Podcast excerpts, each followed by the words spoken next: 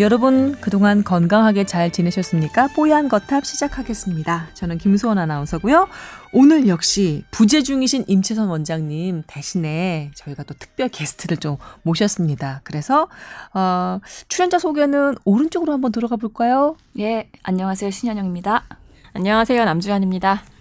아, 아, 오늘 대타로 뛰게 된 조성민이라고 합니다. 네. 반갑습니다. 반갑습니다. 예, 어서 오십시오. 네. 예. 박수를 받으면서 입장하신 이분은 과연 누구인가? 신 교수님이 소개해 드리겠습니다. 아, 지난주에 이어서 저희가 지금 하여튼 특이한 의사분들을 모시고 있어요. 음. 이번에는 치과 의사분이시고요. 네. 어, 개인 어, 치과를 운영하고 계시지만 그것은 부업이라고 합니다. 그것은 부업이다. 네. 네. 주업으로는 밤낮을 가리지 않고 잠을 줄여가면서 그림을 그리고 계시는 음. 어, 네이버 웹툰에 나는 도전 작가 여기에도 올리셨죠? 예, 조성민 원장님이십니다. 네. 아, 아 치과는 도울 뿐. 왼손은 거들 뿐, 치과는 도울 뿐. 본업은 웹툰 작가. 예. 웹툰 작가가 되고 싶은데 아무도 안 알아주는 만화를 혼자 열심히 그리고 있는 제가 죽은 다음에 누군가 알아주겠죠? 예, 캐릭터 확실하신 분이고요. 지난 회차에 이어서 오늘도 정말 의료계 이단아라고나 할까. 네, 좀 모셨습니다. 저희 뽀얀거탑 들어주시는 분들은 쭉 이렇게 같이 연결해서 들어주시니까 지난주에 저희가 그 김영인 대표님을 모셨다가 얘기를 꺼내려고 하는데 시간이 더 돼서 보내드렸단 아, 말이에요. 아쉬웠어요. 그래서 예. 좀 제가 반성을 많이 했습니다. 그리고 내부자들끼리 협의를 한 결과 어, 특별 게스트가 오시는 날에는 다 털어서 통으로 한 시간 내드리는 것이 어, 도리이다. 네, 그래야 얘기도 제대로 듣는다. 이런 결론을 좀 내렸거든요. 예, 두 분도 동의하시고 우리 동의합니다. 조성민 원장님도 가능하시죠? 저는 동의하지 않습니다. 이런 캐릭터 정말 좋아. 네. 저는 거들 뿐. 네. 원래 하시는 대로 하시죠. 오늘 주인공이세요. 네. 그래서 예 좀 잘 좀 부탁을 드리겠습니다. 조성민 아 그 개인 치과를 하시는 조성민 원장님과 오늘 뽀얀거다 함께 하겠습니다. 근데 사실 뭐 이 부분을 살짝 짚고 넘어가야 할 것 같아요. 네. 어, 아시는 분들은 좀 눈치채셨을 것 같은데 네. 예, 조 원장님은 우리 신 교수님의 저희가 늘 말씀드리던 큰아드님이십니다. 네. 지금 보니까 한 10년 전에 저 유머에 넘어갔던 것 같아요. 그냥 아무것도 없었는데 그냥 유머에 넘어갔어요. 네. 신진했죠. 부부 의사인데요. 예, 큰 아드님으로 키우고 계신다는 바로 그 분이 예, 바로 예술가 한 명 후원하고 있습니다. 제가. 아니 너무 궁금했어요. 제, 저희가 네. 사실 제가 신년영 선생님이랑 같이 방송한 지가 한 1년쯤 되거든요. 작년 네? 8월부터 우리가 같이 했으니까. 그래서 조 원장님 말씀 너무 많이 들었고 음. 웹툰 얘기도 너무 많이 들었고 아니 음. 병원 얘기보다 웹툰 얘기를 더 많이 들었어요. 어. 너무 궁금했는데 이렇게 네. 뵙게 돼서 너무 좋고요. 이게 비디오 지원이 안 되는 오디오 컨텐츠인 만큼 이제 생김을 약간 설명을 해드리면 어 아주 독특하고 커다란 안경을 쓰고 계시고요. 그리고 왜 반삭이라고 하잖아요. 정수리만 남겨놓고 모히칸이나 아니면은 만주족처럼 이렇게 다 이제 주변을 파르라니 깎고 위 머리만 길러서 하는 그런 머리인데 그 머리마저도 지금 약 한 20cm 정도 기르셔가지고 질끈 동여 매셨습니다. 상당히 독특한 캐릭터의 예, 그런 인물로 설명을 드립니다. 근데 저희가 사실 치과 선생님을 모신 게 처음이세미죠? 네, 예, 맞습니다. 예, 예전에 음. 제가, 제가 이제 청취자 입장에서 들을 때 어, 조동찬 선배랑 임채선 원장님이 치과 관련된 사연을 소개하고 뭐 그럴 때 음. 약간 이제 음. 약간의 컴플레인도 있었던 걸로 기억하는데 아, 신뢰도가 음. 떨어졌나요? 아니, 정말 대학도 다르잖아요. 의과대하고 치의대하고 이렇게 아예 그렇죠. 대학이 네. 다르지 네. 않나요? 어. 그래서 그런 부분들 그동안 저희가 조금 부족했던 거라던가 음. 또 이제 치과 의사 선생님으로서 꼭 전하고 싶은 것들도 있으실 거예요. 웹툰 작가로서 원하 그 전하고 싶으신 것도 있으시겠지만 여기서 그런 것들을 좀 편안하게 네. 풀어내 주시면 감사하겠습니다. 질문 음. 많이 드릴게요. 음. 네네. 이제부터 시작하도록 하겠습니다. 네. 스타트. 뽀얀 거탑 어, 남양 특집이라고 해야 될까요? 드라큘라. 예. 갑자기 이 얘기가 막 떠오르는데. 아, 조성민 치과 그 원장님은 왜 치대 가셨어요? 어? 이건 예상 밖의 질문이지만. 전 항상 허를 그렇게. 네. 아, 저는 원래 처 어릴 때부터 만화가가 되고 싶었어요. 그러니까. 네. 하지만 그 시절에는 뭐 다들 아시지만은 뭐 성적 따라서 흘러 흘러 가다 보면은 제가 만화가로 갈 수 있는 길이 있지만은 제 성적으로는 선택권이 몇 개 가로줄 세로줄 중에 가로줄이라고 한마디로 공부를 잘하셨다는 얘기잖아요. 안타깝네요. 네. 네. 하지만 저의 마음속엔 항상 만화가가 되고 싶은 꿈은 끝까지 동심 그대로 간직하고 있는 그런 다시 상태입니다. 제가 허를 좀 찔러 볼게요. 네. 그 정도 실력 그, 그, 이과에 그 정도 그, 어, 성적? 되면 다른 걸로 갈 수도 있잖아요. 무슨 뭐 컴퓨터 공 하기든지 공대 쪽을 간다든지 아니면 아니면 뭐, 뭐 천문학과 같은 데 가서 같이 그렇게 간다든지 물리학자가 된다든지 음, 외계와 관련 SF 만화를 그리신다던가 뭐 아니 정말로 그냥 의대를 간다든지 왜 굳이 치과 의사가 되는 어 그 사실 손으로 하는 것들 제가 좋아했어요. 아 네, 연결된다, 연결된다. 그리는 것들 음. 그리고 붓을 그리는 것들 그리고 그러기 때문에 치과도 하나의 뭔가 펜슬 같은 거를 가지고 환자분의 입안에 그리는 듯한 그런 모션으로 연결되어 있어가지고 어, 손으로 하는 쪽에 관심이 많고 네. 좋아서 그쪽을 견뎌했습니다. 신 교수님 이런 얘기 평생 들어보신 적 있으세요? 비스무리하게 들었던 것 같기도 하고 아, 닌것 음. 같기도 제 이야기를 별로 안 들어요. 부부는 다 그렇습니다만 네, 네. 오랜만에 만나네요 여기서. 예. 그렇군요. 오늘은 어떤 얘기를 풀어주실 건가요? 오늘은 어 제가 양 가장 치과에서 가장 기본적이면서도 잘 안 되는 그런 양치법에 대해서 한번 말씀을 드리고 싶습니다. 양치법 누구나 어, 간단하다고 생각하고 너무 보이는 네. 보이는 팟캐스트 하면 너무 좋을 것 그러게. 같은 주제인데 아, 이게 말로도 설명해 주실 수 있겠죠 충분히 가능하시겠죠. 어, 어, 말이 안 되면은 제 제 만화 링크를 아, 걸어드리는 아, 방법도 있습니다. 아, 네, 네. 네. 양치법. 네. 네. 어, 제가 이제 치과 의사가 된 지 한 13년 정도 됐는데요. 어, 한, 예전에 있던 치과에서는 아무리 아무리 열심히 중치 치료를 열심히 해 주어도 그 환자분 6개월 뒤, 1년 뒤에 다시 보게 되면은 또 옆 치아가 썩게 되고 음. 또그 옆 치아가 썩게 되고 계속해서 썩게 되니까 결국은 저는 어떻게 되겠어요? 돈을 버셨겠죠. 어, 떻게 하셨지? 왜냐하면 제 저 조원장님 웹툰 봤는데 너무 내 그 개그 코드랑 유머 코드가 네. 제건 거예요. 근데 그 돈은 다 어디 갔어요? 아 그 돈은 이제 뭐 집으로 이게 유통이 안 된다. 몹시 곤란해하시네요. 어, 그러게요. 예, 여튼 계속해서 들어보자면요. 뛰쳐나갈 예. 뻔했습니다. 네. 댓글 그만하시고요. 네. 그래서 아무리 치료를 해드리고 해드려도 환자분은 계속해서 악순환이 반복되는 음. 거였어요. 그래서 차라리 아예 만약에 다리가 다리가 하나가 넘어져서 다리가 부러진 환자가 왔을 때 그 환자 다리를 아무리 열심히 치료를 해줘도 반대편 다리가 어느 날 또 부러져 오는 듯한 그런 느낌이 너무 들어서 음. 아, 안 되겠다. 이거는 뭔가 최초의 양치법과 그런 예방법과 생활 관리 하나의 만성 질환으로 보고 아. 예방을 뭐 우리가 당뇨나 어, 고혈압 같은 것도 만성 질환으로 보고 접근을 하잖아요. 음. 하나의 약을 주고 끝내는 게 아니라 생활 습관을 바꾸듯이 그런 쪽으로 한번 멋지게 재밌게 치과를 한번 열어보고 싶어서 싹 이전의 작업들을 싹 접어버리고 음. 만화 같은 만화에 만화 제 만화에 나오는 듯한 거, 거의 똑같은 컨셉의 치과를 오픈해서 음. 지금 열심히 양치법에 대해서 교육을 하고 있는 그런 상황입니다. 양치법의 교육. 글쎄요. 그 아까 말씀하신 반년 뒤에 또 옆치아가 썼고 그랬던 그분도 혹시 네. 양치법 교육을 좀 받으셨나요? 어, 제가 예전에 있던 치과는 그런 컨셉이 아니었어요. 아. 네, 치료를 어떻게든 빨리 해서 뭐, 뭐, 머니를 겟하는 그런, 뽑, 뽑아드리는 그런 구조여서 그 시스템에선 그렇지 않고, 어, 만성 질환으로 접근하는 이 접근법은 상당히 신선하네요. 그렇, 그렇죠. 네. 네. 그, 어, 입안에 있는 가장 치료 치과랑 관련된 질환이 크게 두 가지가 있는데요.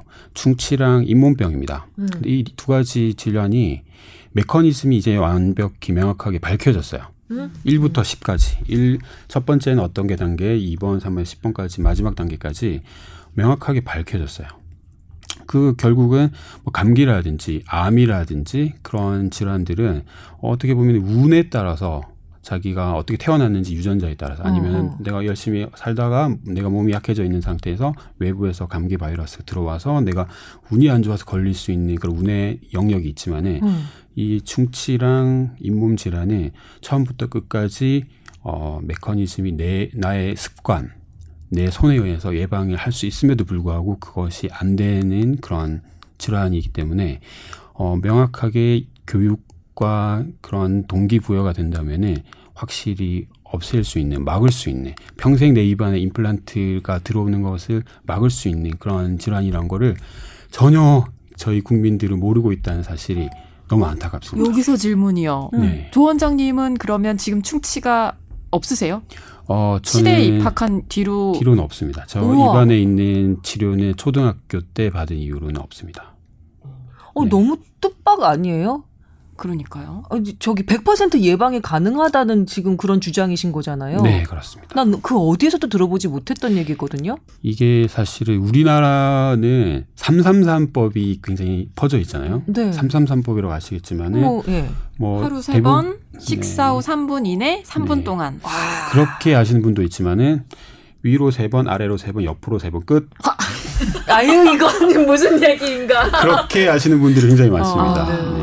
네. 거의 3초 만에 끝내시는 음. 그런 분들도 많은데 그런 것처럼 어, 충, 예, 그런 양치의 목적이 음식물 제거가 아닌 저희는 대부분 그냥 뭐 시금치가 끼어 있거나 고기가 끼어 있거나 그런 음. 식물을 제거하고 입안에 칫솔 치약의 그 화한 느낌이 들면은 퇴 뱉고 아 양치 끝 이렇게 기분 좋게 돌아서지만은 음. 그때부터 이제 실제 양치가 시작되는 거거든요. 네? 음식물 제거는 어. 첫 번째 단계고 음. 그 이후에 치아 면에 있는 치태라고 불리는 바이오필름이라고 불리는 그런 이끼 같은 그런 얇은 막들을 음. 제거해 주는 조절해 주는 게 진정한 양치의 목적입니다. 그거는 칫솔질을 하면은 저절로 되는 거 아닌가요? 어, 아닙니다. 칫솔질 저희가 어릴 때부터 배운 그 엄지 손가락을 엄지척 자세로 음. 이렇게 앞뒤로 크게 크게 하는 이 방법으로는 절대로 제거가 되지 않고요. 어? 이게 저희, 저희가 지금 환자분들한테 하는 가장 그 가장 첫 가장 첫 번째가 이제 동기부여를 해드리는 게 가장 첫 번째가 습관이거든요. 양치도 세 살 때부터 이제 전혀 10년, 20년 동안 이렇게 쌓아오던 습관을 제가 진료실에서 한 거의 20분 정도 투자를 해서 한 분 한 분 이렇게 알려드리면은 그날 그 20분 동안 저한테 말을 들었다고 해서 전혀 바뀌는 게 전혀 아닙니다. 네. 생활 습관이기 때문에 그래서 이거를 동기부여를 어떻게 하면 될까 하는 고민 끝에 이제 양치를 왜 해야 되는지에 대한 설명을 먼저 드리고 어디를 해야 되는지 그리고 어떻게 해야 되는지에 대해서 꼼꼼하게 실습 과정과 마지막에 테스트 과정까지 어, 점수를 80점 이상 넘어야지 이제 치과치 저한테 치과 치료를 받을 수가 있습니다. 아 치료 받는 것조차 어, 자격 어, 네. 자격이 필요한 건가요? 어, 그럼요, 그럼요. 코스를 수료를 해야 되는 거야. 겁나서 못 가겠다. 그러면 우리 그래서 가장 무서운 치과입니다. 네, 시험을 보는. 우리 포타 그 청취자분들이 비록 실습과 테스트는 못 하겠지만 그 전 단계까지만이라도 정보를 아, 좀 주시면 어떨까. 이, 그, 방법을 어, 떻게 진짜 어려운데. 음. 그러니까 이게 또 오디오 매체기 때문에 그 선생님 제가 몇 가지 그냥 네. 떠오른 대로 막 질문 네. 좀 드려도 돼요? 오케이. 그 저는 사용을 안 하는데 네. 전동 칫솔 쓰시는 분들 계시잖아요. 네. 근데 예전에 한번 써봤는데 저는 그 막 진동도 너무 싫고 뭔가 더 잇몸에 잇몸을 상하게 할 것 같은 느낌도 좀 들고요. 네. 그래가지고 안 쓰는데 그런 게 더 좋은 건가요? 그 전동 칫솔도 굉장히 종류가 여러 가지가 있어요. 이렇게 회전하는 전동 칫솔이 있는가 하면은 우리 그 핸드폰의 진동처럼 앞뒤로 왔다 갔다 하는 전동 칫솔이 있는가 하면 어 초 어, 그, 소니케어 같은 그런 제품은 물 분자에 진동을 넣어서 직접 치아를 때립니다. 때려주는 그런 애들이 있는데, 결국은 핵심은 치아를 왜 닦는지에 대한 컨셉이 잡혀져 있어야지만 그거를 사용할 수가 있어요. 왜 닦는지 아까 말씀드렸다시피 음식물 제거가 아니라 음. 그냥 거품 내고 하한 느낌을 가는 게 아니라 치아 표면에 있는 그 치테란의 그 이끼 같은 애들을 제거한다는 그런 목적과 방법이 있으면은 전동 칫솔도 그거에 맞게 사용할 수가 있습니다.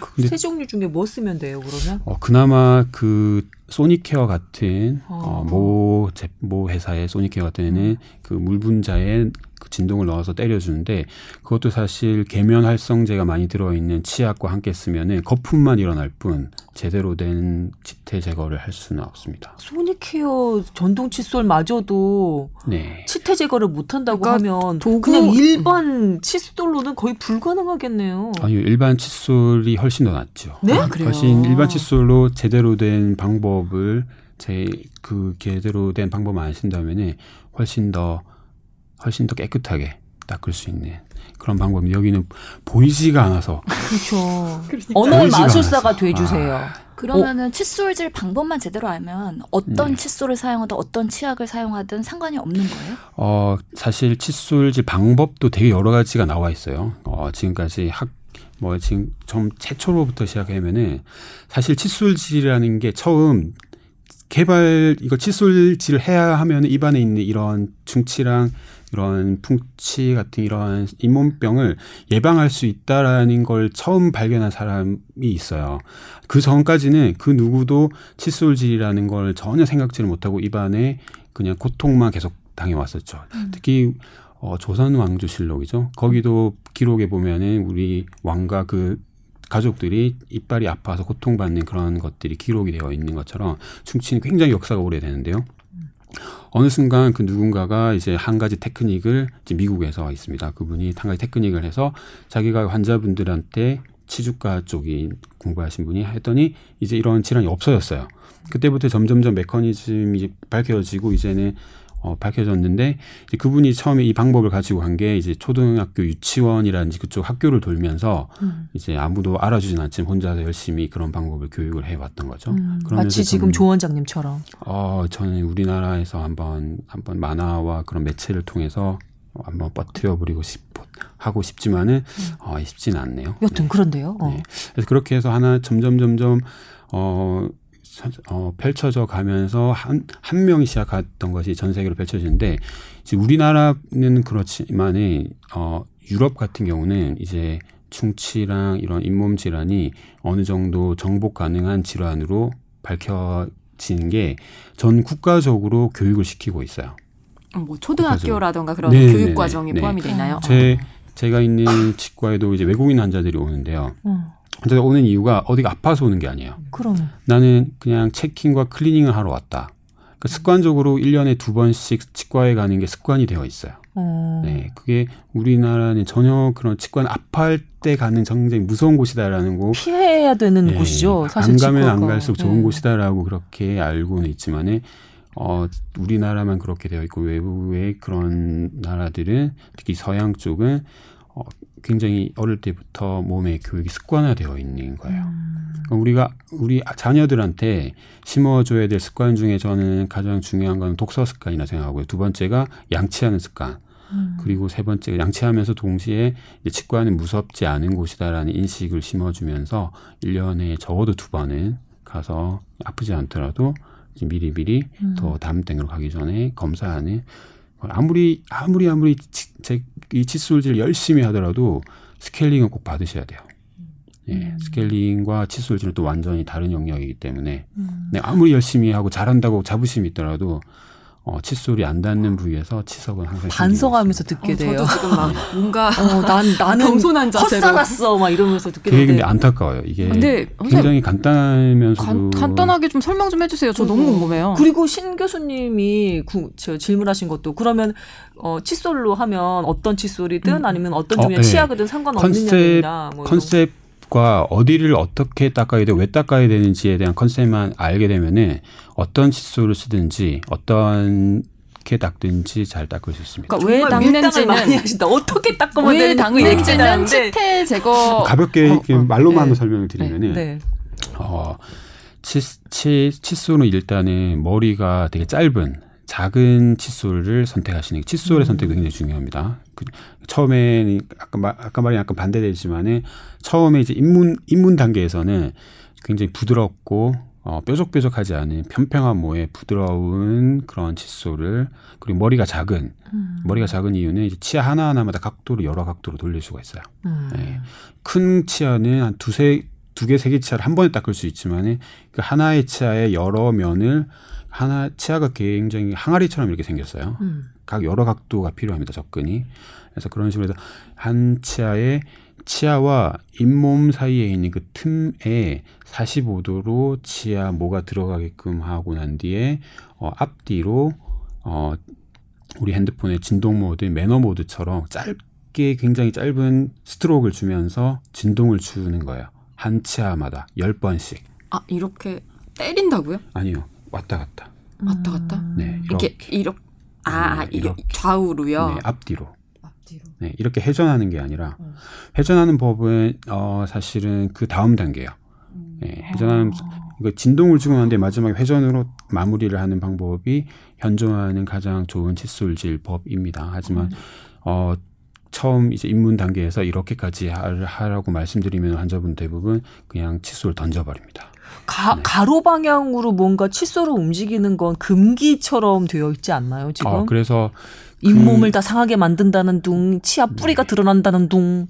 그게 어, 센 힘으로 크게 크게 하게 되면은 그렇게 됩니다. 하지만 굉장히 약한 힘으로 그리고 각도를 수직으로 닫는 게 아니라 45도로 닫게 만들고 치아에 45도 밑으로요? 네 밑으로 치아와 아. 잇몸 사이에 45도로 들어가게끔 이렇게 넣은 상태에서 사, 40 굉장히 작은 어, 그러면 밑에는 45도 밑으로, 그렇죠. 윗는 위에는 45도 위로 위로. 갑니다. 아, 어, 맞습니다. 그렇겠군요. 네. 네. 어, 굉장히 예리하신데요. 난리 네. 났어요. 저도 그렇고 우리 박 PD도 그렇고 막 손으로 막 그러니까 어. 막 휴, 시뮬레이션 해보면서 저도 어릴 때는 어, 칫솔로 치약을 잔뜩 묻혀가지고 세게 누르면은 어, 충치균을 눌러서 죽일 수 있다고 생각했어요. 저도 그러니까 벌레를 이렇게 눌러서 네, 잡듯이. 찍 하고 잡듯이. 네, 제가 지금 그렇게 하고 있거든요. 네, 그러고 난 다음에 생각하셨어요. 약간 뽀득해지면 그 느낌으로 그냥 행복한데 네. 아, 아니었군요. 치태는 이 이쪽 면 그러니까 바깥 면에만 끼는 게 아니라 전체, 전체 다? 끼입니다. 예, 음. 전체 다 끼는데 우리가 어, 흔하게 보는 이 치아의 가장 볼록한 부분은 혀로만 한번 닦아도 치태가 싹 없어져요. 네, 하지만 그 틈새들, 틈새들 치아와 치아 사이, 그러니까 가장 어디를 닦아야 되는지 포인트 세 군데가 있는데 음. 치아와 치아 사이의 틈새, 음. 네, 그리고 잇몸과 치아가 만나는 이- 잇- 치아의 테두리 부분이죠. 음. 그 틈새, 그리고 치아의 씹는 면 틈새. 아, 네. 찢는 면에 틈새. 면. 충치는 거기에 제일 많이 맞아요. 않아요? 그 네. 10대, 20대는 씹는 면에 가장 많이 생기고요. 음. 30대, 40대가 되면 씹는 면이 더 이상 안 생깁니다. 그건 왜 그럴까요? 네, 왜냐하면 마모도가 생기고 그쪽에 쌓이게 돼요. 아, 네. 그렇구나. 10대, 20대는 굉장히 산과 골짜기에서 굉장히 깊은 골짜기가 되어 있는데 음. 그래서 애는 그 세균이나 음식물 들어가면은 한번 나오기가 힘들죠. 음. 그래서 10대, 20대 특히 사춘기 때는 뭐 돌아다니고 세상에 재밌는 것들이 너무 많기 때문에 굉장히 칫솔제 소홀하게 돼요. 음. 그러면서 막 쌓이게 충치가 많이 생기지만은 40대, 50대가 되는 순 되면서 이제 우리 몸도 치아도 방어막을 형성해요. 음. 네, 정지가 돼요. 충치도 계속 진행되는 것이 아니라 어느 정도 되면은 방어막 형성하게 되면서 어, 특히 교환면 쪽은 거의 잘 안 생깁니다. 음. 어, 그래서 40, 50대는 치아 치아의 사이면, 아, 사이면. 네, 그쪽에 그리고 어, 치과 충치가 있더라도 그분이 어, 어떤 상황인지 양치를 잘 할 수 있는 상황인지 양치를 못하는 상황인지 그리고 양치가 제일 제대로 하시는 분인지에 따라서 그냥 충치를 그냥 지켜보고 치료를 안 하는 경우도 많이 있어요. 아, 그러면 지금 가르쳐 주신 방법대로 이렇게 치아의 모든 면에 다 이렇게 45도로 이렇게 넣어가지고 이렇게 열심히 치태를 제거하면서 닦다 보면은 네. 시간이 꽤 걸리겠는데요. 어, 처음에는 한 25분 정도 걸려요. 네. 한번 아. 닦는데. 그거를 매번 그렇게 닦을 필요는 없어요. 하루, 하루에 보통 아침, 점심, 저녁, 그리고 음. 자기 전에 보통 네 번을 말씀하시는데. 그렇게까지나 네, 어, 반성하고 세번 정도. 닦으셨을 때 아침, 점심, 저녁에는 그냥 대충 닦으세요. 그냥 하던 대로. 음. 하지만 이제 어, 자기 전에 아, 뭐 보통 TV 앞에 있거나 하면 책을 보거나 스마트폰을 하거나 할 때 한 손에는 칫솔을 잡고 어. 치약을 묻히지 말고. 치- 예? 치약을 묻히지 말고. 왜냐하면 아침 점심 저녁 때 있던 그 치약 치약의 기운들이 그대로 좀 남아 있어요 입안에. 그래서 그냥 물만 묻히고 하더라도 치약의 치약이 살짝 묻어져 나옵니다. 거품이 살짝 나옵니다. 어. 왜냐하면 치약이 묻으면 묻을 많으면 많을수록 빨리 뱉어 뱉, 뱉고 싶어져요. 어. 그리고 내가 지금 어디 닦고 있는지를 알 수가 없어요. 네. 어, 그렇지. 제가, 예, 아, 그래서 그럼 원장님 매일 25분씩 닦으세요? 저는 밤에? 자기 전에 항상 저는 5분 닦습니다. 5분. 이게 처음에는 25분이지만 아, 숙달되면 익숙해지면은 또. 점점점 시간이 줄어들어요. 우리 신 교수님은 하루에 몇 분씩 닦으세요? 저 몇 분씩 닦나요? 제가 어떻게 알아요? 저는 저 그냥 평범한 일반인이어가지고요. 음. 어, remind를 사실 이게 교육을 받아서 또 까먹고 또 까먹고 그래갖고요. 네, 다시 맞아요. 원점으로 돌아가더라고요. 네. 그 아들, 자, 그 두 아드님은 어떻게 직접 닦아 주셨나요 예전에? 네, 지금도 계속 닦고 있습니다. 그리고 음. 10살 될 때까지는 부모가 반드시 닦아줘야 돼요. 정말요? 네, 10살 될 때까지. 절대 애한테 칫솔을 혼자 맡기면 안 됩니다. 그러니까 그 어린이집이나 유치원에 칫솔이랑 다 보내잖아요. 음. 근데 거기서는 대부분은 선생님이 닦아줄 수 없기 때문에 스스로가 닦는 음. 분위기가 되는 거고 그럴 때 얼마나 제대로 가도 그렇죠. 초등학교 가도 그렇죠. 네. 그런 것들이 제대로 닦여지지 않는다는 가정 하에서 그렇죠. 집에서 제대로 한 번씩은 부모가 꼭 챙겨주라는 아, 게 그거죠. 그, 그러니까 이게 치태라는 이 바이오필름이 병원성을 일으키기까지는 시간이 좀 걸려요. 음. 네. 짧게는 12시간, 길게는 24시간인데 보통 12시간 정도로 잡습니다. 음. 입안에 이제 이러한 이끼가 끼고 걔네들이 이제 독소를 내뿜기 시작하는 데는 시간이 걸리는데 음. 그 사이클만 끊어주면 되는 거예요. 그래서 12시간 아니면은 뭐 길면 24시간에 한 번씩 제대로 닦아주고 다른 때는 가볍게 닦고 해서 음. 그 사이클을 끊어주는 그러니까 치태를 완전히 제거한다는 느낌보다는 음. 조절하에가 나간다는 음. 우리 몸에서 아예 없앨 수는 없는 것 같이 같이 음. 항상 데리고 가는 그런 애 아이로 보고 그리고 치아 하나 하나도 이제 내가 데리고 가는 마치 저는 애완견 같이 그렇게 느끼고 있거든요. 음. 그러니까 환자분들한테도 어 하나 하나 잘 돌봐주라는 그러한 식의 이야기를 한 치아 하나하나에 인격을 부여하면서 네, 이름도 지어주신 거 아니시죠? 저는 사실 치아와 대화하는 능력이 있어요. 아, 네. 선생님 치아만요? 아니면 아니, 다른 환자들 치아도. 아. 네. 아니 근데 자녀분들 그 양치질 때문에 고민하는 분들 많잖아요. 아 맞습니다. 네. 근데 이렇게 아기들 울고 입 안 벌리고 그러면 정말 대책 없는데 그럴 때는 어떻게 해요? 그 방법이 몇 가지가 제 만화에 소개되어 있지만 그 처음에는 되게 장난감처럼 접근을 해야 돼요. 예, 그냥 던져주고 가지고 놀아라. 나 다른 장난감 다 치워버려요. 칫솔을요? 칫솔 네, 칫솔을. 네. 그러면서 이제 굉장히 친해질 수 있게 아, 이런 되게 장난감이다. 그런 것처럼 이제 입안에도 한번 넣어보고 하는데 근데 대신 입안에 넣고 걸어 다니게해서는 안 돼요. 그치, 넘어지거나 맞아. 하면은 입 안쪽 찢어지면 굉장히 문제가 커집니다. 음. 거기는 피가 멈추지도 않고 꼬매야 되고 근데 꼬매려면은 수면 마취를 해야 되고 하기 때문에 절대 칫솔을 입안에 문 상태로 입안 어, 집에 돌아다니게 뛰어다니게 해서는 절대 안 되고요. 음. 대신 앉아서 가지고 놀 수 있는 장난감으로 음. 처음에 던져주고 그 다음에 이제 하나의 자기가 애착 인형이 있어 애착 인형. 음. 애착 인형을 닦아주는 거예요. 아. 네, 애착 인형은 치카치카 하면서 로봇이 될 수도 있고 아. 곰인형이 될 수도 있고 닦아주게끔 그렇게 하고 그 다음에는 이제 애착 인형을 가지고 이제 세면대 애착 인형 올려놔요. 그리고 이제 아 애착이 형 우리를 구경하고 있어 우리도 한번 닦아보자라고 하면서 이제 아까 해, 애착이한테 했던 것처럼 이제 엄마 부모가 이제 같이 이렇게 닦아주는 그런 방법도 있고요. 음. 그 밖에도 처음에 그렇게 접근할 수 있는 그런 방법은 여러 가지가 있습니다. 그 자세도 굉장히 중요하고요. 진짜 아이들 치아 걱정 안 하셔도 되셔 너무 좋으실 것 같아요. 그거 하나 좋아요. 어, 저 질문 또 있어요. 네. 얼마 전에 어, 제 친구도 치과 의사인데도 네. 불소도포 때문에 고민을 막 하더라고요. 네. 워낙 이제 불소가 안 좋다는 얘기가 한참 많이 좀 돌면서 네. 불소 들어간 생수도 안 먹이는 부모님들도 계셨고 네. 불소 자체가 싫으니까 뭐 네. 불, 치과에서 불소 도포하는 것도 안 하시는 분들도 있었고 네. 또 치과생들 중에도 이거 해야 되나 막 고민하시는 분들 계시더라고요. 네, 네. 어떤 어, 게 맞나요 교과서? 불소는 굉장히 굉장히 중요해요. 음. 굉장히 중요합니다. 거의 치, 치약을 치약은 그냥 치약의 목적은 불소를 공급하는 거라고 보셔도 돼요. 그 정도로. 근데 아기들 치약에는 불소 안, 안 들어간 것도 많이 쓰잖아요. 치약 착색 때문에 그래요. 착색. 음. 네.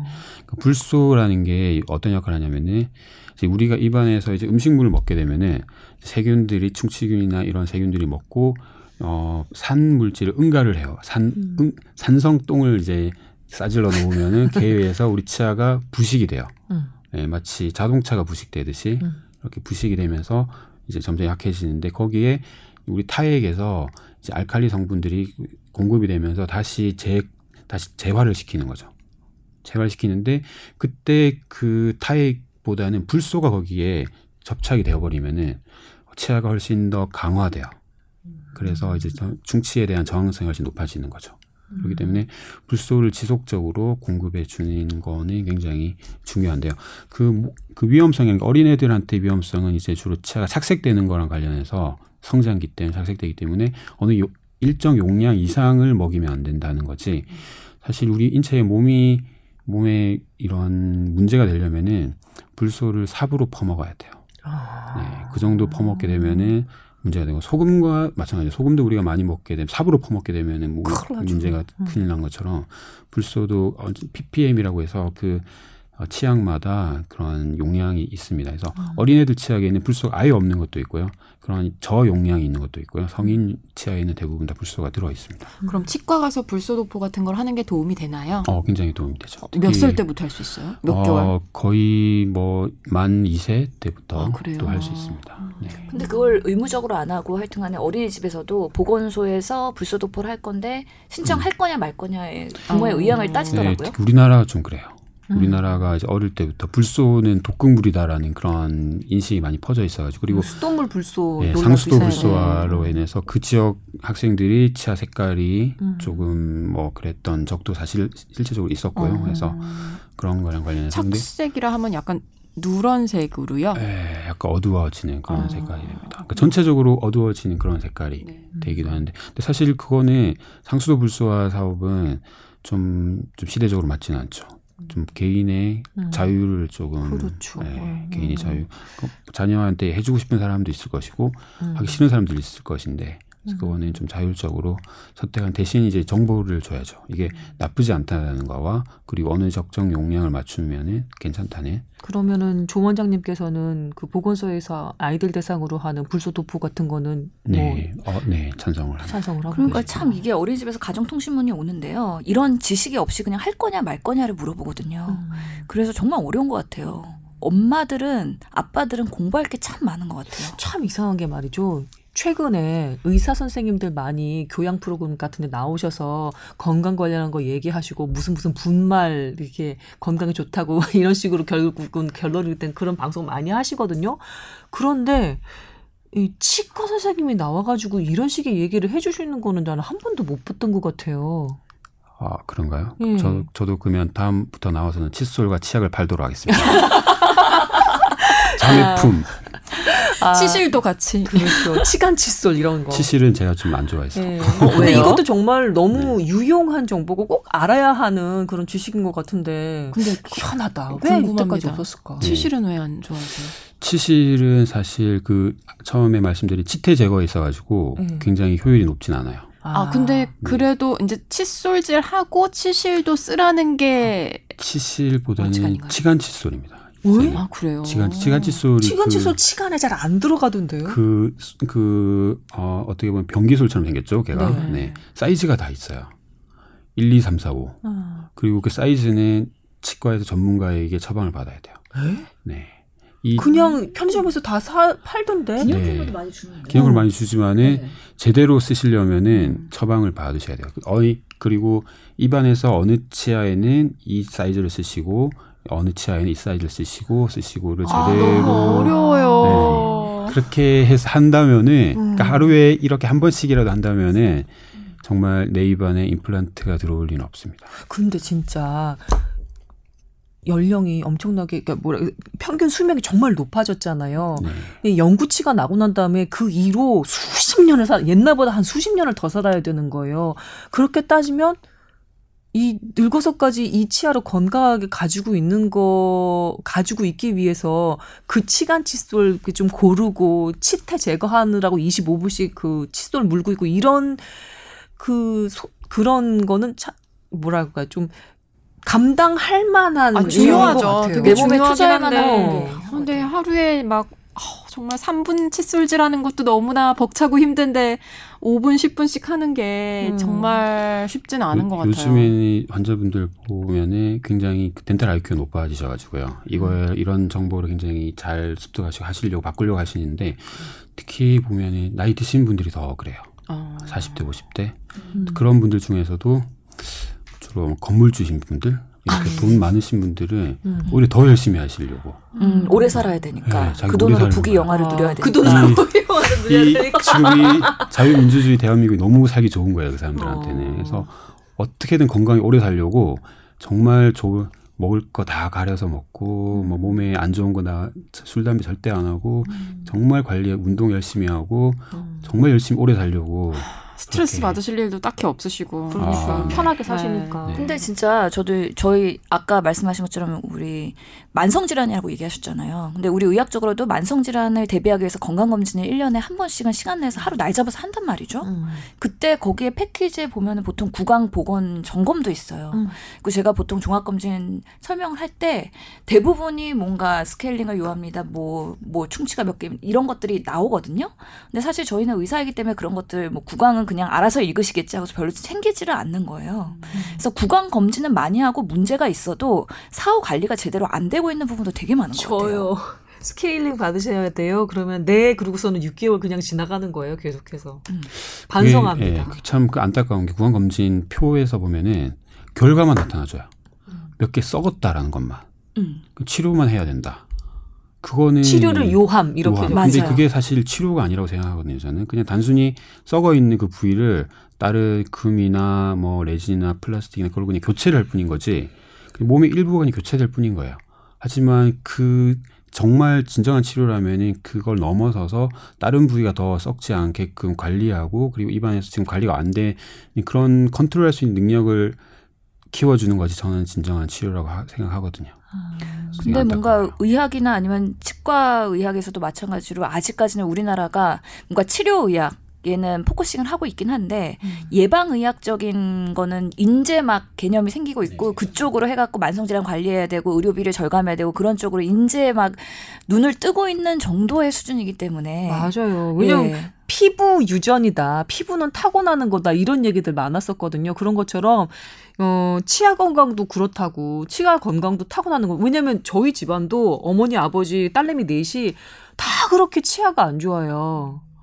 그런데 얼마나 칫솔질은 열심히 하는지 몰라요. 거품 이렇게 막 이렇게 턱에다 다 묻혀가면서 한 3분 이상씩 다들 하는데 그렇게 이가 썩는 거예요. 저희 어머니도 아버지도 다 지금 이른이 넘으셨는데 이 때문에 고생을 정말 많이 하시거든요. 뭔가 잘못되어 있었다는 거죠. 네. 지금 얘기를 듣고 그 보면. 굉장히 착각하시는 것 중에 하나가 우리 집안은 잇몸이 원래 안 좋다. 맞아요. 그렇게들 우리 집안은 치아가 안 좋다. 완전 거짓말입니다. 어, 네. 세상에. 그런 건 절대 없고요. 제대로 못 닦아서 치아가 썩는 거예요. 아까 말씀드렸다시피 메커니즘은 그대로 이거는 펼쳐져 있어요. 어, 뭔가 유전적인 요소는 전혀 작용하지 전혀는 아니지만은 굉장히 작은 요소예요. 오, 아무리 유전적으로 안 좋고 그렇게 하더라도 그러니까 유전적으로 안 좋다는 거는 중에 하나가 입안에 충치 세균이 숫자를가 많다는 그런 것들 정도는 있을 수 있어요. 음. 그래서 엄마의 어머니의 그런 입안의 구성이 음. 그대로 아이한테 넘어오거든요. 저 듣기로 뭐 침이 좀 묽다, 침이 좀 뭐가 많다, 그래서 충치가 많다, 뭐 이런 글도 읽어봤거든요. 전혀 아, 부질없는 얘기인가요? 좀그 타액이 생성량이 적으면은 음. 입안이 좀 바싹바싹 마르시는 그런 분들은 충치가 많이 생깁니다. 음. 네, 그런 분들은 이제 어, 윤활 작용이라든지가 굉장히 타액이 말씀드렸다시피 타액의 역할이 치아가 썩은 거를 다시 회복시켜주는 그런 역할인데 음. 그 역할에서 떨어지기 때문에 충치가 많이 생길 확률이 높아요. 그리고 실제로도 방사선 치료를 받으신 분들, 음. 암 항암 치료 받으시고 방사선 치료 받으시는 분들 타, 치아가 한 번에 내려 가는 분들이 굉장히 많으신 게 음. 타액량이 줄어들어서가 굉장히 많습니다. 음. 그 스케일링 하는데 얼마 들죠? 그 요즘에 보험이 돼갖고 어, 비용이 많이 들지는 않는 것 같긴 네, 한데. 만 원에서 이만 원 사이 그 정도인데요. 음. 사실 얼마 전까지만 해도 거의 7만 원, 8만 원 그 정도 있었는데 음. 건강보험이 적용이 됐죠. 1년에 한 번. 1년에 한 번입니다. 가능한. 네. 음. 아, 근데 스케일링은 사실 비용도 비용인데 아, 저도 그 치과에서 나는 그 소리와 아, 입을 벌리고 있는 저 또 제가 입이 큰 편은 아니거든요. 네. 그런 과정, 입 벌리고 있는 그런 시간 자체가 너무 고통스러운 거예요. 네. 저도 치과 가는 걸 그렇게 막 이렇게 뭐 규칙적으로 가서 검진을 네. 받고 그런 편이 아닌데 네. 그렇게 안 가는 것도 아니지만 그래서 아 참 늘 고민이에요. 그러니까 대부분의 환자들이 병원 가는 것도 병원에 오시면은 혈압이 오르잖아요. 긴장을 해서. 근데 치과는 그거에 대한 공포심이 더 심한 거잖아요. 음, 그래서 그 소리가 너무 싫어요. 그쵸. 그런 맞아요. 뭔가 음. 치과에 대한 잘못 된 또는 그런 포비아 같은 공포심 이런 것들을 어떻게 극복을 하고 치과에 가서 편안하게 이용하고 올 수 있는가에 대한 그런 프로세스를 아. 고민하는 것도 되게 중요할 것 같다는 생각이 들거든요. 네, 맞습니다. 뭐 그냥 한마디로 하면은 어, 아프기 전에 오는 거. 음. 아프기 전에. 1년에 두 번은 치과 가는 거라고 두 번도 되게 사실은 환자마다 틀려요. 어떤 분 네 번이 필요한 분들도 있고요. 사람마다 다 틀린데 아프기 전에 정기적으로 1년에 검사를 받으시고 그리고 어, 일단 충치가 한번 생겨서 하나 한번 떼우기 시작했으면은 그 치아는 어떻게든 그 다음 단계로 넘어가게 될 수밖에 없어요. 치료가 치료가 아닌 거예요. 치과 치료는 그냥 썩은 부위를 대체하는 부위 그런 치료일 뿐인 것이지 영구적으로 쓸 수 있는 그런 치료법은 아닙니다. 그렇기 나는 때문에 어떻게 하나. 거의 제대로 된 치아가 하나도 없는데. 그래서 그 증상이 없을 때라도 치과에 갔는데 이거는 교체를 하여야 됩니다라는 그런 말을 들으실 때가 많이 있어요. 입안에 떼었던 그런 보철물들이 틈새가 벌어지거나 그렇게 되면 이제 통증이 있기 전 단계지만은 그 다음 단계로 넘어가기 전에 이걸 교체해야 될 시기가 있습니다. 네. 질문. 그럼 치과는 그냥 가까운 데 가면 되나요? 아니면 뭔가 소개받아갖고 좋은 뭔가 명망 있는 데를 가야 되나요? 아, 홈페이지를 열심히 보셔가지고 홈페이지에 광고 안 하는 치과로. 배너 막 떠 있는 그런 치과 절대 가면 안 되고요. 왜요? 어, 일단은 치과도 사람, 치과 의사도 사람인지라 그 컨셉이 좀 많이 있어요. 환자분들 보는 컨셉이 어, 단순히 그 정말 내가 그 치과 의사 그러니까 모든 직업이 그렇겠지만은 치과든 치과 의사든 의사든 의사를 하고 싶은 사람과 의사가 되고 싶은 사람으로 저는 그게 나누거든요. 선생님도 그렇고 아나운서도 그렇고 뭐 기자님도 그렇고 그거 의사가 하고 싶은 사람과 되고 싶은 사람은 이제 환자를 보는 눈이 완전히 다른 거죠. 음, 네. 어떤 말인지 알겠어요. 네. 하고 싶은 사람과 되고 싶은 사람. 좀 더 설명해 주세요. 그래도 명쾌하게. 어, 의사가 의사를 하고 싶은 사람은 그 힘가운과 그 명찰에 자기 목숨을 걸고 그리고 환자는 어느 정도 돈벌이의 그런 걸로 보게 되는 것이고 명쾌해졌네요. 네 그리고 의사 되고 싶은 사람은 정말 내가 의료인으로서 윤리와 사명감을 가지고 그리고 환자 내 내 앞에 온 이 환자분이 어 나 내가 나의 손이 본인의 인체 아픈 곳에 닿을 수 있게 허락을 해준 거에 감사를 느끼고 그리고 그거에 대해서 책임을 지고 그렇게 뭐 하는 그런 게 갑자기 뒤에 이렇게 후광이 막 비친 것 같고 조 원장님이 멋진 말씀해 주시니까 이제 이렇게 하면은 그렇게 부자가 될 수는 없습니다. 질문이요. 음, 각종 무슨 사이트에서 올라오는 글들 보면 치과 과잉 진료대에서 얘기 꽤 많이 나오거든요. 네. 지금 얘기 들으니까 그게 떠올라서 그런데 어떤 치과 가면은 그냥 뭐 간단하게 무슨 치료만 하는데 어떤 치과 가면 똑같은 그 상태에서 이것도 뭘 하라고 하고 뭐가 더 좋은 치료니까 이걸 쓰라고 하고 그래서 네. 비용 차이가 엄청나게 벌어진다. 네네네 맞습니다. 그게 저는 어느 정도 음 어떻게 보면은 과잉 진료 축으로 그렇게 될 수도 있어요 환자분들한테 왜냐하면은 어 아까 말씀드렸다시피 문제가 없어도 아프지 않아도 저는 이거는 교체를 지금 타이밍에 하지 않으면 그 다음 단계로 넘어가기 때문에 교체를 해야 된다고 말씀을 드립니다. 그리고 환자분들 말씀드리는 게 이거는 치과마다 다르고 어떻게 보면은 내가 나쁜 의사가 될 수도 있겠지만은 하지만 용기를 내서 이렇게 말을 하는 거다. 그리고 환자분마다 다 틀려요. 양치를 잘 되시는 분들은 냅둬 버려요. 음, 음, 냅두고 음, 그냥 음, 지켜봅니다. 음. 그러니까 그 환자가 상황을 보게 되는 거죠. 음. 이걸 치, 치게 입안에 그러니까 아까 건강 검진도 말씀드렸다시피 몇 개 몇 개 몇 개 그냥 번호만 딱딱딱 하고 끝나버리잖아요. 음. 이게 왜 이렇게 되어 왔는지 치아가 왜 썩었는지에 대해서는 전혀 관심조차도 없고 음. 될수 없지만은 이제 그거를 볼 수 본다면은 환자마다 다 틀릴 수밖에 없는 거죠. 똑같이 충치가 있더라도 아, 이분의 관리가 잘 되고 중기적으로 치과에 오시고 하기 때문에 좀 지켜봐도 되는 환자분이 있을 거고 음. 이분은 뭐 1년에 한 번 올까 말까 하고 그리고 뭐 외국을 가셔야 된다든지 뭐 그런 상황이 있으면은 좀 무리해서라도 이제 어, 아프지 않더라도 교체를 하는 거기 때문에 다 다를 수밖에 없어요. 그 사람에 맞는 네. 맞춤형 뭔가 치료를 그럼요. 제안하시는 거네요. 네. 음, 그런 면에서는 되게 비슷한 것 같아요. 저희 뭐 의학에서도 치- 사실 치과랑 의학이랑 되게 비슷하면서도 되게 다르거든요. 근데 적어도 저도 비만 환자 볼 때 이 사람은 뭔가 개선의 여지가 충분히 있는 동기부여가 충분한 사람이라면은 3개월 동안 기회를 주고 뭔가 콜레스테롤이 높거나 혈당이 조금 높더라도 그냥 약을 처방을 안 하고 초기에는 뭔가 기회를 계속 주는 거죠. 그리고서는 정기적으로 팔로우업을 하면서 이분이 잘 따라오면은 오케이. 근데 이 사람은 아무리 해도 뭔가 개선의 여지도 없고 여러 가지 여건이 약을 먹을 수밖에 없는 초기에 그런 사람이면은 약 처방을 하게 되는 거죠. 그러면서 되게 비슷한 것 같기는 해요. 그리고 환자와 의사도 궁합이 있어요. 예, 궁합이 맞아요. 있습니다. 네. 맞아요. 자기한테 맞는 환자가 있고 음. 자기한테 맞는 의사가 있고 음. 찾아다녀야 돼요. 모든 사람한테 네. 다 좋은 의사가 될 수는 없는 것 같아요. 네. 저도 환자들을 보면서 저와 잘 맞는 분들은 되게 정말 행복한 진료를 하는데 저 같은 스타일을 또 안 맞는 분들이 있는 거죠. 그런 분들은 본인들이 맞는 사람들을 찾아가는 것도 하나의 방법인 것 같아요. 어떻게 진료하시길래요? 아, 한번 와서 아, 저 한번 진료. 받아본 적 있죠.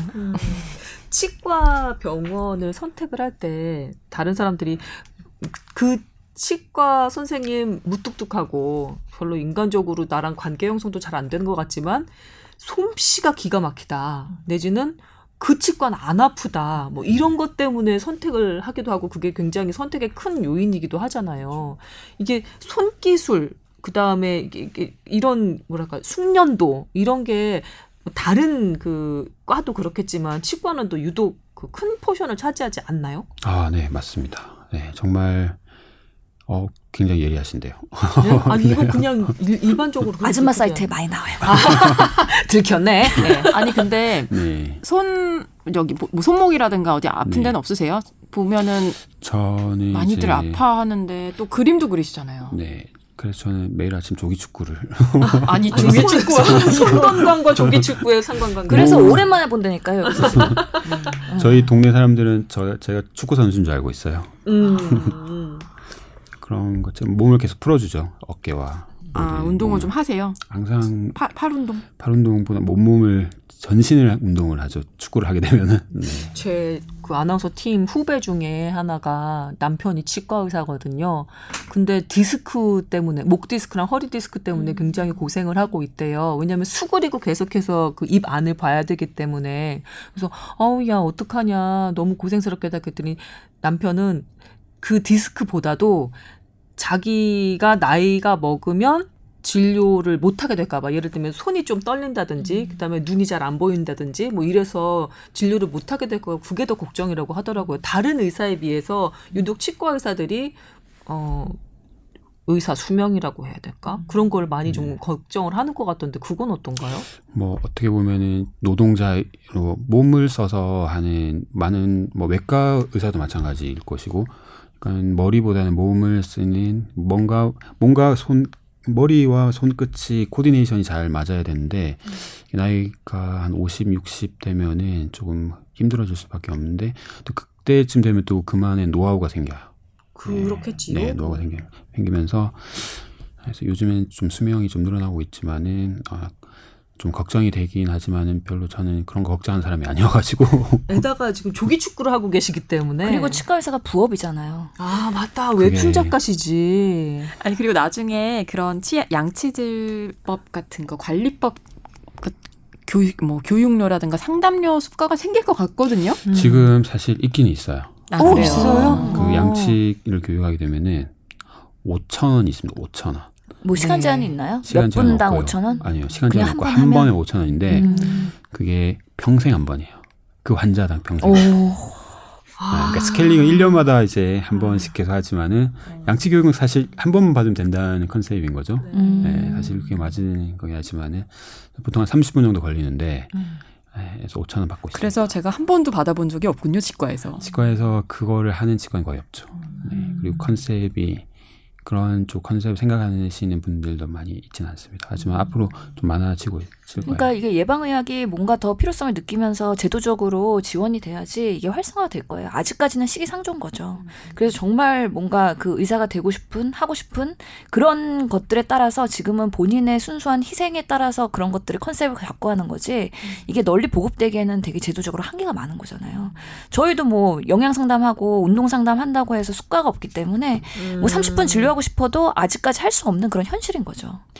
그리고 그 치과 치료 비용이 비싸잖아요. 건강 네. 국민 건강보험에 포함이 안 되는 부분이 많이 있잖아요. 네. 그게 굉장히 억울해 하시는 분들도 많이 있겠지만은 어떻게 보면은 아까도 처음에 말씀드렸다시피 치과 질환은 100% 예방이 가능한 질환이에요. 음. 네. 그러니까 그런 예방할 수 없는 질환들의 그런 국민건강보험을 몰아주고 음. 치과 쪽으로는 좀 빼도 그 대신 치과 쪽 예방 쪽으로 스케일링은 음. 포함이 됐잖아요. 스케일링은 음. 굉장히 그거는 뭐 나름대로 합리적인 결정이 그러니까 네, 굉장히 잘 된 거예요, 그거는. 그러니까 예방을 더 해서 뭔가 질병에 이행되기 전에 막아야 되는 건데 질병이 생기면 그때부터 보상을 해준단 말이죠. 음.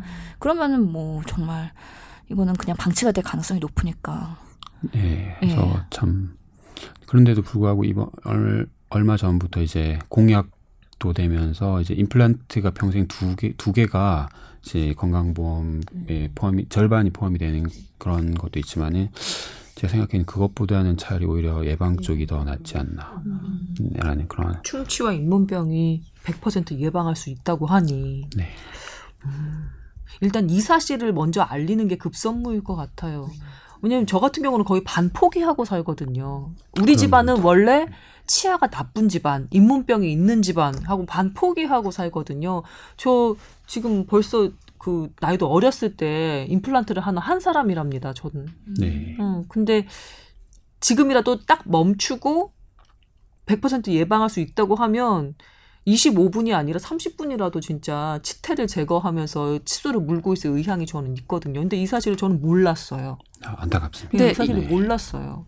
어느 나이 때든 양치질 잘하고 그러면 그때부터는 좀 예방할 수 있는 건가요? 어, 그럼요. 음. 네. 선배 한번 해보시죠. 그러니까. 네, 지금도 늦지 않았습니다. 더군다나 이제 할머니 할아버지들 같은 경우 치아가 막 이렇게 유, 뭐라 그러지? 없 소실이 되면 건강에 또 그다음에 정신 건강에까지 치매 치매랑 관련도 굉장히 음. 많이 돼요. 네. 그렇게 그 되어 있어요. 저작을 하면서 음. 그 씹는 치아와 치아가 맞부딪히는 이 힘이 뇌 자극에 굉장히 도움이 되거든요. 어금니가 빠진 사람이 치매 발생률이 높다라는 논문이 굉장히 많이 나와 있습니다. 음. 그게 틀니만으로도 안 되는 거죠. 틀니로는 그 자극이 네. 잘안 되는 틀니는 거죠. 그냥 표면에서 부딪힐 뿐이고 음.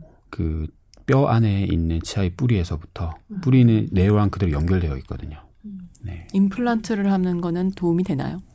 아, 임플란트. 순순히 그 저작하는 그, 그 뇌 그... 자극. 그러니까 만약에 모든 어금니가 다 임플란트야. 그러면 뇌 자극 안 되는 건가요? 아, 아마 그건 도움이 될 거예요.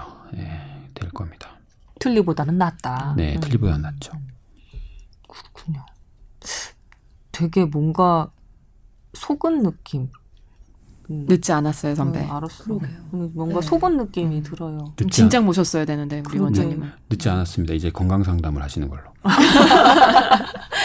모시기 힘드셨어요. 음. 힘들었어요. 이 치과 예. 관련해서는 저희가 모신 선생님들이 뽀얀거탑을 거쳐간 선생님들이 단 한 차례도 전문적인 얘기를 해주시기가 약간 힘들었기 때문에 그동안 아마 뽀얀 가족 여러분께서도 갈급증이 좀 있지 않으셨을까 싶은데 잘 됐네요. 여름 특집, 네 치과 특집.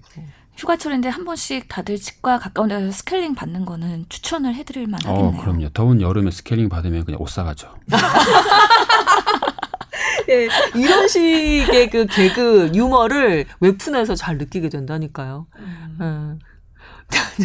내가 그 소개를 받아가지고 주말에 웹툰을 읽다가 피식피식 웃었더니 좋아하신다. 청취자분들이 어떻게 보면 엄청 인기 있는 웹툰으로 착각하실지 모르겠지만. 네, 아니 근데 평점도 되게 좋던데요? 아, 굉장히 지금까지 거의 안 알려진 네이버 도전 웹툰 중에 한 꼭지에 차지하고 있을 뿐입니다. 음, 근데 그 유머의 그 뭐라고 그래야 되지? 대상이 약간 성인 취향이에요. 약간 아, 철학적이에요. 음, 성인 취향인데 아 나는 이이 내용을 어린 아이들이 좀 읽었으면 좋겠는 거죠. 음. 그렇지 않아요? 그런 조금 조금 어려워요. 네, 근데 맞습니다. 좀 어려워. 네. 그래서 애들 취향으로 확 낮춰서 음, 한 가지 버전 더 만들어 주시죠. 어, 기획을 한번 해보시면 어떨까? 동화책 버전으로. 음. 큰일 났다, 큰일 났다. 지금부터 못 보겠네요. 뭐 좋은 것 같기도 합니다. 아니 저기 신 교수님 예. 갑자기 혀를 예, 음, 갑자기 끌끌 차셨어요. 저희 SBS 목동 스튜디오가 뭔가 사랑의 오작교가 된 듯한 느낌이 드네요. 번창하셔서 앞으로 사회활동 음. 많이 하시기를 간곡히 바라는 바입니다. 네. 큰, 큰아드님 사랑하신다는 말씀이셨고요. 네. 마지막으로 우리 뽀얀거탑 식구들에게 어, 남기시고 싶은 말씀 없으신가요? 없습니다. 혹시 질문은 더 남, 남은 거는 혹시 없으신가요? 그래도 한두 개는 좀 할 시간이 된 것 같은데. 저 약간 궁금. 아, 우리 PD 좋았어. 이리 오세요. 이리 오세요. 이리 오세요. 목소리를 들려주세요. 네. 혹시 뭐 가그린이나 리스테린 같은 그래 그래 궁금했어 이리 오세요 오세요. 목소리 제 마이크를. 아 지금 예. 얼마나 궁금하셨을까? 콘솔 잡고 있던 PD가 처음입니다. 네 처음입니다. 본인이 예. 손을 번쩍 들더니 예, 예. 참여하시게 되셨어요. 네, 뽀얀거탑 PD를 맡고 있는 박 PD라고 합니다. 네. 첫 출연이다. 아뭐 대단한 건 아니고 요새 가끔씩 좀 시간이 바쁠거나 좀 귀찮을 때가 있잖아요 칫솔질 할때. 그럴 때 이제, 이제 가그린이나 리스테린 같은 경우를 좀 사용할 때가 있는데 네. 혹시 그거를 이제 좀 칫솔질 대용으로 사용할 수 있거나 혹은 이제 양치질 이후에도 그걸 쓰면 더 좋은지 음. 약간 좀 그게 궁금했어요. 의도가 그 출산하신 산모들은 칫솔 하면은 풍치 생긴다고 그냥 가그린으로 해, 떼어버리는 경우가 많거든요. 그 이제 가그린도 종류가 여러 가지가 있는데요. 목적이 첫 번째가 이제 그 입냄새를 제거한다는 목적으로 우리나라 사람들 많이 쓰고 있고요. 그리고 두 번째가 이제 항생 항균. 음. 로 쓰고 있는데 사실 저희도 수술한 환자분들한테는 이제 그거를 추천을 해드려요. 하는데 그 안에 성분 중에 가장 그게 알코올 성분이 많이 들어 있어요.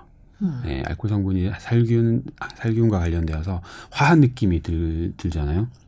그렇기 때문에 그 화한 느낌이 임산부들한테는 좋지는 않습니다. 알코올 성분 오히려? 네. 알코올 성분이. 근데 음. 알코올 성분이 없는 제품들이 가그린도 그 라인업이 굉장히 여러 가지가 있어요. 음. 네. 가그린 우리 우리나라 사람들은 가그린이라고 하고 외국 사람들 리스테린이라고 하죠. 음. 그래서 그런 것처럼 라인업이 굉장히 여러 가지가 있는 알코올 성분 없는 걸로 성, 선택하시는 것이 좋고요. 산후조... 사이트에 알려드려야 돼. 그러니까 아니 산후조리원에서 어차피 칫솔질 못하니까 센 맛이 강한 그러니까 네. 알코올이 많이 들어있는 가그린을 네. 오히려 쓰거든. 그러니까 그거를 하고 난 뒤에 입으로 다시 물로 헹구시면 괜찮아요. 바로 물로 헹구시면. 근데 또 물로 헹구면 효과가 사라지는 것 같고. 네, 그, 그 순간적으로 살균을 딱 시키고 그렇게 하는데 그 결국은 이제 입안이 세균과의 싸움인 거예요.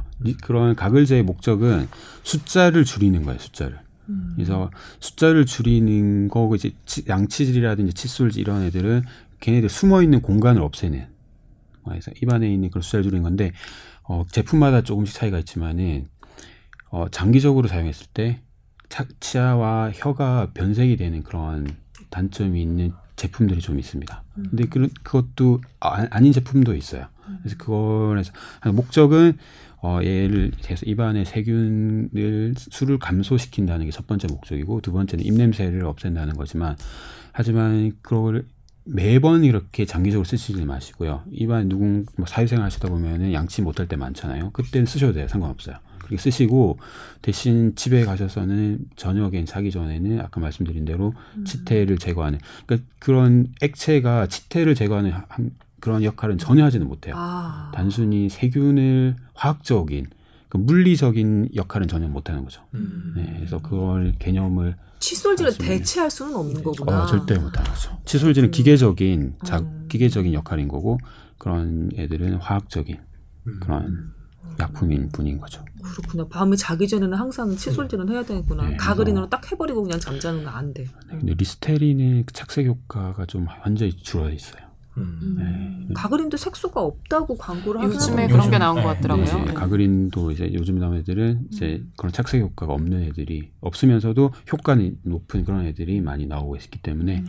뭐 착색 효과에 대해서는 그렇게 저희 치과에서는 헥사메딘이라고 클로렉시딘이라고 센 애를 하거든요. 음. 그런 애들은 사랑니라든지 임플란트 하고 난 뒤에 2주간 딱 하는데 걔네들은 2주 이상 하게 되면은 착색이 되는 그런 단점이 있지만은 음. 그거 리스테린, 가그린 중에는 요즘에 착색 효과에 대해서는 그렇게 걱정하지 않으시고 컨셉은 단지 화학적인 거랑 입냄새라는 거, 음. 일단 칫솔질을 대체할 수는 없다는 거 음. 정도. 박 PD 해결이 됐나요, 고민이? 아, 네. 꼭 칫솔질이 진짜 중요하다는 거. 급할 때만 진짜 가끔씩 한번 써야 되고. 정말 뽀얀 거탑 박 PD 없었으면 어쩔 뻔했어 지금 이 편. 아니 왜냐면 언제 저걸 물어봐 주나 하고 기다리셨던 우리 뽀얀 가족분들이 틀림없이 있었을 거라고. 다음에 절대 부르지 않는 걸로 저를. 왜요? 아이 감사합니다. 오늘 한 시간 동안 통으로 털어서 어, 조성민 치 과 어, 원장님 네.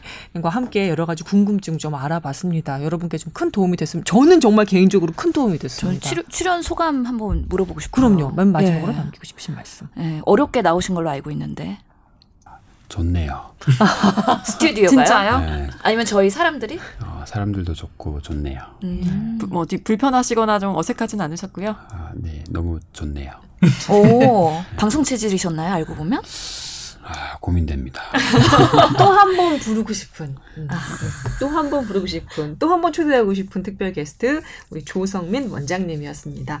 네 분과 함께한 시간, 네. 오늘은 다섯 분과 예, 박 와. PD와 함께 예, 다섯 분 함께 한 시간이었습니다. 마무리 짓도록 하고요. 모두 수고하셨습니다. 감사합니다. 감사합니다. 고맙습니다. 감사합니다.